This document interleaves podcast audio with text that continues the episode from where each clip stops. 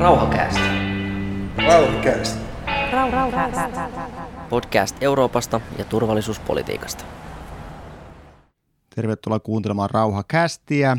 Minun nimeni on Timo Virtala ja vieraanani minulla on ajatushautomo Safer Globen tutkija Kari Paasonen. Tervetuloa lähetykseen. Kiitos paljon. Mukava jälleen olla Rauhakästi vieraana.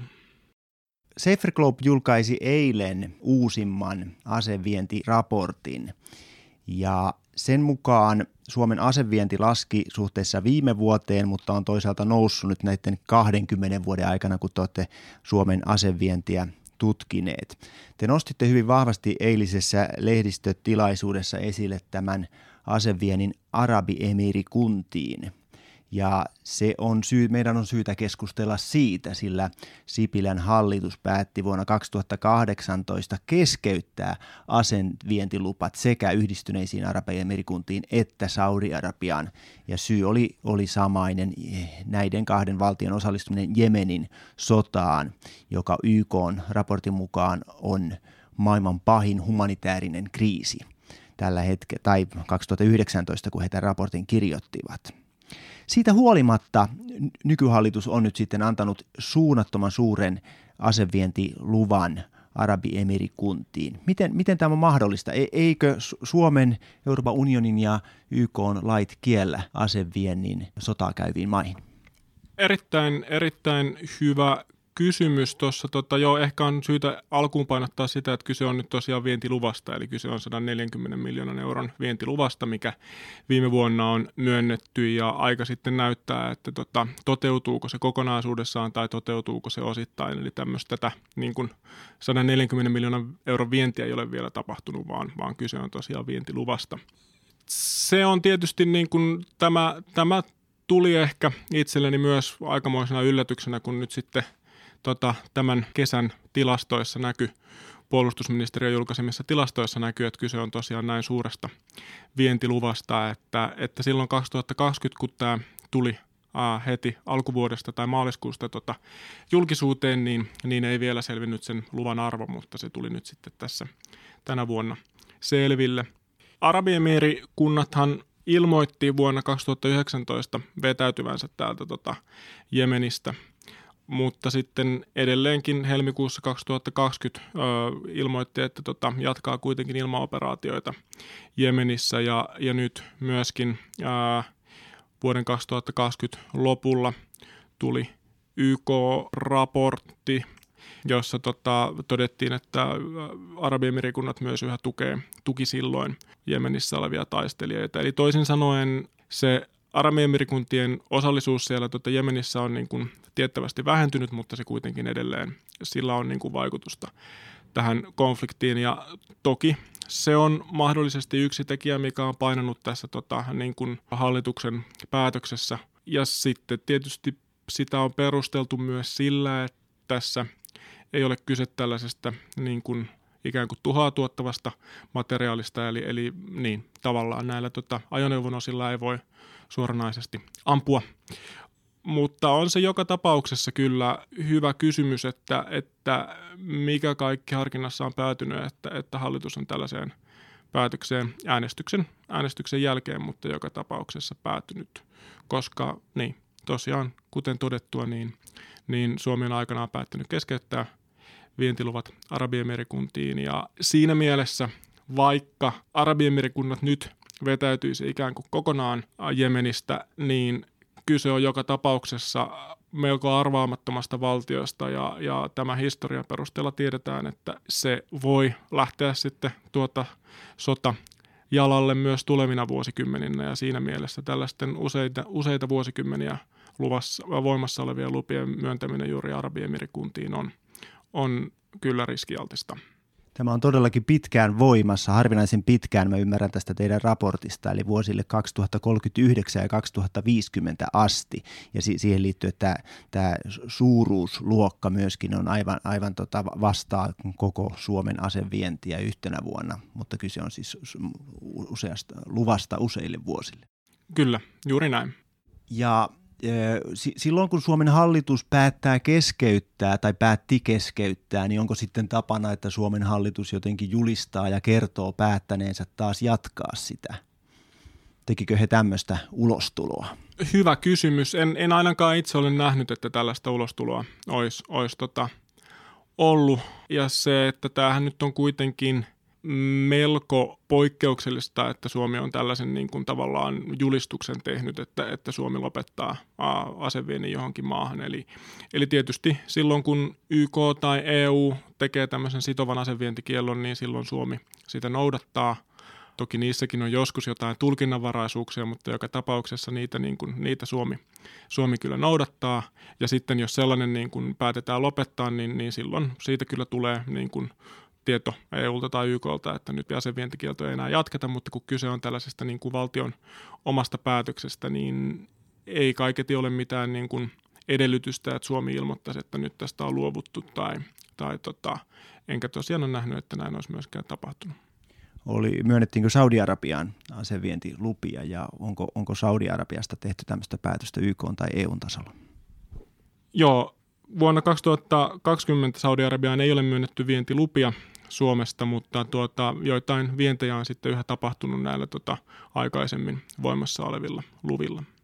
Voiko näitä lupia perua sitten esimerkiksi tässä tapauksessa, Arabiemirikuntien tapauksessa, kun ne on näin monta vuosikymmentä eteenpäin voimassa, niin voiko niitä sitten perua, jos se tilanne entisestään pahenee? Laki mahdollistaa kyllä sen, että ää, luvat perutaan, mutta tota, sitä ei ole sen jälkeen, kun tämä tota, puolustustarvikkeiden maastavientilaki on vuonna 2012 tullut voimaan, se mitä nykyään siis noudatetaan, ja, ja, ja se tosiaan tämän perumisen mahdollistaa, niin tässä tänä aikana niin kertaakaan vientilupia ei ole varsinaisesti peruutettu. Tämä varsinaisesti sana sen takia, että kun Britannia erosi EU-sta, niin Suomi joutui perumaan ne luvat ja myöntämään tilalle uudet, koska, koska EUn ulkopuolelle myydään, noin niin kuin lupateknisesti myydään toisenlaisilla luvilla, mutta siis käytännössä Suomi ei ole kertaakaan ää, perunut lupia. Ja, ja myös tällöin, kun tota, Turkkiin tai Turkkiin on hallitus päättänyt keskeyttää asevientulupien myöntämisen ja, ja myöskin Arabiemirikuntien ja Saudi-Arabian kohdalla on tosiaan tehty samanlainen päätös, niin niitä vanhoja lupia ei ole peruttu. Ja, ja tota, tästä näkökulmasta se kynnys, poliittinen kynnys niiden lupien perumiselle näyttää olevan erittäin korkea ja, ja siinä mielessä ää, vaikuttaa ehkä siltä todennäköiseltä, että näillä, näillä luvillakin saa sitten niiden voimassaoloajan kyllä viedä, jos ei nyt sitten jotain hyvin hyvin yllättävää tapahdu. Teidän Safer Globin raportin mukaan Suomi antoi, Suomen hallitus antoi siis eh, asevientilupia 70 maahan viime vuonna. Löytyykö tästä joukosta muita maita, jotka ovat konflikteissa tai sodissa mukana tai rikkovat ihmisoikeuksia? Toki varmaan aina tämä ihmisoikeuksien rikkominen on, on tällainen niin kuin, ikään kuin monen harmaan sävyn alue. Ja, ja, ja tota, samalla lailla se, että niin kuin, mikä lasketaan sodassa olemiseksi, niin on vähän tulkinnanvaraista, mutta tota, ää, itse asiassa nyt, nyt tänä vuonna, kun tätä, tätä raporttia ollaan tehty, niin on kyllä kiinnitetty nimenomaan tähän Arabiemerikuntien tapaukseen huomiota ja se on, se on varmasti tämä niin kuin – merkittävin tässä ja se, että, että minne muualle on nyt vientilupia myönnetty, niin en, en tässä äkkiseltään osaa, osaa sitä sanoa. Suurin, su, suurin eniten lupiahan myönnettiin Itävallalle ja sitten Ruotsi ja kolmantena Arabiemirikunnat. Sitten puhutaan pikkusen tästä asekaupan volyymin kehityksestä. Monet nosti esille tämän, että aseviennin arvo oli huomattavasti pienempi kuin edellisvuonna, mutta, siitä, mutta silti te nostatte esille sen, että aseviennin arvo viime vuonna oli kuitenkin kaksinkertainen verrattuna vuoteen 2002 tämä vertailukohta siitä, että silloin Safer Globe aloitti näitä raportteja tekemään. Eli su- suunta on no- nouseva, vaikka tässä nyt tulikin notkahdus.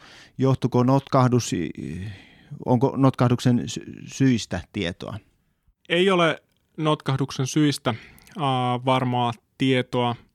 Tämähän sinällään se, että tota, Suomen aseviennin heit, arvo heittelee hyvinkin vahvasti eri vuosien välillä, niin se on ihan tyypillistä. Se tavallisin syy siihen on se, että euromääräisesti suuri osuus Suomen viennistä tota, vuosittain koostuu tyypillisesti panssariajoneuvoista ja, ja, ja sitten se, että mille vuodelle nämä toimitukset ajoittuu, niin se, se aiheuttaa tällaista tota, ylös-alas tota, menevää liikettä.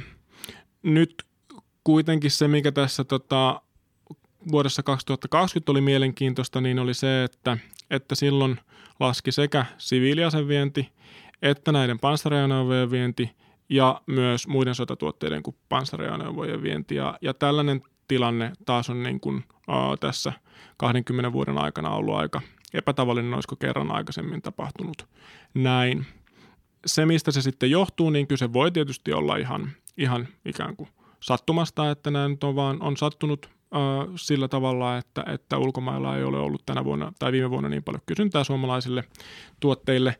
Tai, tai sitten tietysti yksi mahdollinen syy on, on myöskin korona, eli, eli tota, näin globaalissa äh, asesiirroissa oli viime vuonna myöskin laskua, jonka syy ei myöskään ole aivan selvillä mutta, mutta tota, Tukholman kansainvälinen rauhantutkimusinstituutti SIPRI piti hyvin mahdollisena, että siinä oli korona tässä globaalissa laskussa viime vuonna taustalla ja, ja on se yksi mahdollisuus, että, että tota, se on myös tässä Suomen ää, laskussa taustalla. Tässä raportissa te kerrotte, että viime vuonna siviiliaseiden viennin arvo ylitti sotatuotteiden viennin arvon ensi kertaa – ja näissä siviiliaseissa ky- kyse on siis ampumaurheilu- ja metsästysaseista. Mutta teillä oli hiukan vaikeuksia saada tätä dataa näistä siviiliaseista. Mikä, mikä ongelma teillä oli? Joo, poliisihallitus siis Suomessa vastaa siitä, että, että myönnetään lupia näille tota, siviiliaseiden viennille ja poliisihallitukselta emme viime vuodesta, kuten emme myöskään muutamasta aikaisemmasta vuodesta, niin ole saanut tilastoa siitä, että tota, minne vientilupia on myönnetty. Ja näinpä olemme sitten tota, käyttäneet tullin tilastoja, joista löytyy siviiliaseiden toteutunut vienti näin euromääräisenä arvoina. Ja näin olemme oikeastaan siis tehneet koko tämän 2002 vuodesta alkavan tilaston aikana, koska sieltä on saatu tiedot joka vuosi ja poliisihallituksen kohdalla on tosiaan vaihdellut, että, että miten sieltä on tietoja saatu. Ja, ja monina vuonna niin tosiaan ole saatu tässä tässä ollenkaan, mutta, mutta näin tosiaan on se, se poliisihallituksen syy tähän on se, että, että tota, he on ottamassa käyttöön siellä sähköistä järjestelmää ja sen käyttöönoton myötä tällaisia tilastoja pystytään sitten helpommin kokoamaan, mutta nykyisellään se on heille ää, tarpeettoman työllistä tai, tai kohtuuttoman työllistä tai, tai niin kuin käytännössä jopa, jopa mahdotonta. Ja, ja tähän asiaan on niin kuin tässä nyt lähivuosina sitten varmaankin tulossa muutos. Se asia, mikä tässä niin kuin siviiliaseviennissä on, on ehkä niin kuin tämmöinen huomion arvoisempi seikka, niin on se, että nämä siviiliaseiden vientiluvat on salaisia. Eli, eli se tilasto, mikä niistä tehdään, niin on, on julkinen. Tosin sitä tilastoa ei nyt pystytty tekemään, mutta jos se pystyt, kun se pystytään tekemään, niin se on julkinen, mutta ne itse luvat on salaisia. Ja, ja näin ollen me emme sitten saa tietää, että tota, mille vastaanottajille – nämä tota, siviiliaseet menee. Ja, ja se, mikä tästä tilanteesta tekee ongelmallisen, on se, että Suomen lainsäädännöstä johtuen ää, myös osa niin kuin puolustusvoimille ja, ja tota, muille viranomaisille vietävästä patruunoista ja pienaseista niin viedään siviiliaseina. Eli, eli mitä ilmeisemmin tuolla siviiliaseviennin puolella menee puolustusvoimille ja viranomaisille myös tota, patruunoita ja tota, ampumatarvikkeita muutenkin ja, ja tota, pienaseita, mutta me emme siitä saa tietoa. Mutta läpi, läpinäkyvyyttä sitten toisaalta paransi se, että puolustusministeriö nyt ensimmäistä kertaa julkaisi nämä kielteiset vientilupapäätökset. Mitäs niistä saitte selville? Kielteisiä vientilupapäätöksiä taisi olla kaksi, tota, joista toinen oli Arabiemiirikuntiin myönnetty kivääreille ja, ja, ja toista nyt tässä kohtaa äkkiseltään muista, mutta toki näistä niin kuin, tämä, on, tämä on tosiaan niin kuin askel eteenpäin jälleen, että, että tota, että kielteiset vientiluvat julkaistaan ja, ja se on positiivista, että puolustusministeriö näin tekee ja, ja aikaisemminhan puolustusministeriö on yleisellä tasolla sisällyttänyt näihin raportteihin tiedon siitä, että kuinka monta tämmöistä kielteistä ennakkolausuntoa on annettu, eli, eli kun joku yritys Suomessa valmistelee vientiluvan hakemista, niin se voi tehdä tämmöisen ennakkolausunto tota, pyynnön, jolla se sitten saa tietää puolustusministeriöltä, että jos se tämmöistä lupaa hakisi, niin myönnettäisikö sitä vai eikö sitä myönnettäisi. Se ei sinällään sido viranomaisia, mutta käytännössä nyt, jos on katsottu, että jonnekin voi viedä, niin sitten sinne voi viedä. Ja näin ollen se, että viime vuonna myönnettiin vaan kaksi kielteistä vientilupaa, niin se ei tarkoita sitä, että Suomi antaisi viedä tota, lu, myöntää lupia ja minne vaan, vaan kyse on siitä, että yritykset kyllä tietää, että he ei edes lähde hakemaan lupia, vaikka nyt sitten asekieltomaihin ja toisaalta jos se on epävarmoja, niin ne voi tiedustella etukäteen, että myönnettäisikö tällaista vientilupaa. Puhutaan siis Suomen aseviennistä, mutta tarkoitetaan sillä suomalaisten yritysten asevientiä, ja joista suurin, onko näin, on Patria, josta valtio omistaa 51 prosenttia. Kyllä, näin on mitäs muita yrityksiä siellä on ja onko, onko näissä valtionosuus? Muistaakseni muita valtion enemmistöomisteisia yrityksiä Suomessa ei ole. toinen on sitten tota, tämmöinen, niin kuin, joo, Patria on, Patria on tosiaan euromääräisesti kirkkaasti ollut tässä suurin.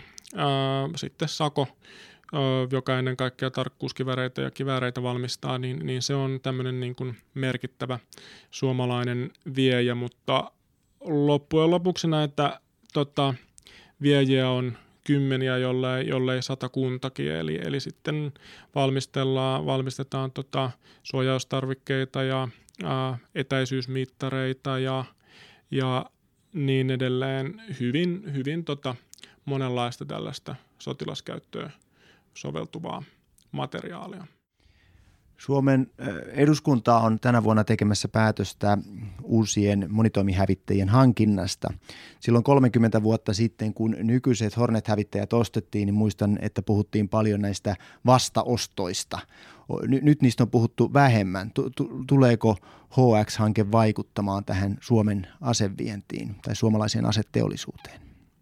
Nyt kysymys on sen verran vaikea, että, tota, että jätän, jätän tota, tässä kohtaa vastaamatta. EUn nämä tota, vastakauppakriteerithän on, on nykyään ää, niin kuin rajoittavampia kuin mitä ne oli, kuin mitä ne oli silloin tota, ää, 90-luvulla, mutta se, että niin kuin millainen vaikutus tällä nyt sitten on Suomen vientiin tai Suomen ää, puolustusteollisuuteen, niin en, en sitä lähde tässä sanomaan.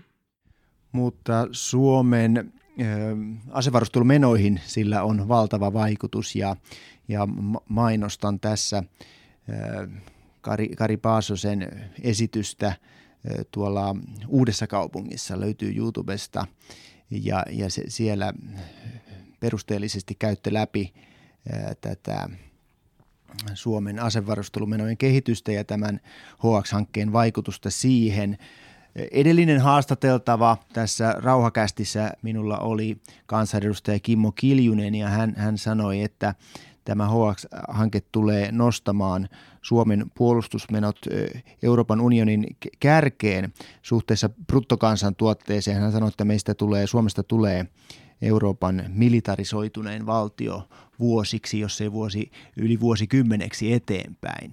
Pitääkö tämä paikkansa, Kari Paasonen, myös sinun arvion mukaan? Varmaankin jotain, jotain tämän suuntaista. Se, että nouseeko Suomi nyt ihan niin kuin ykköspaikalle, niin tota, siitä, sitä en lähtisi varmaksi sanomaan, mutta siis tämähän äh, on nyt puolitoista kertaistamassa Suomen sotilasmenoja ja se on nostamassa niitä tota, merkittävästi yli kahden prosentin osuuden bruttokansantuotteesta ja, ja kyllä se on Euroopan niin kuin suurimpia, se onko se suurin, niin, niin sitä, sitä on mahdotonta tässä kohtaa sanoa.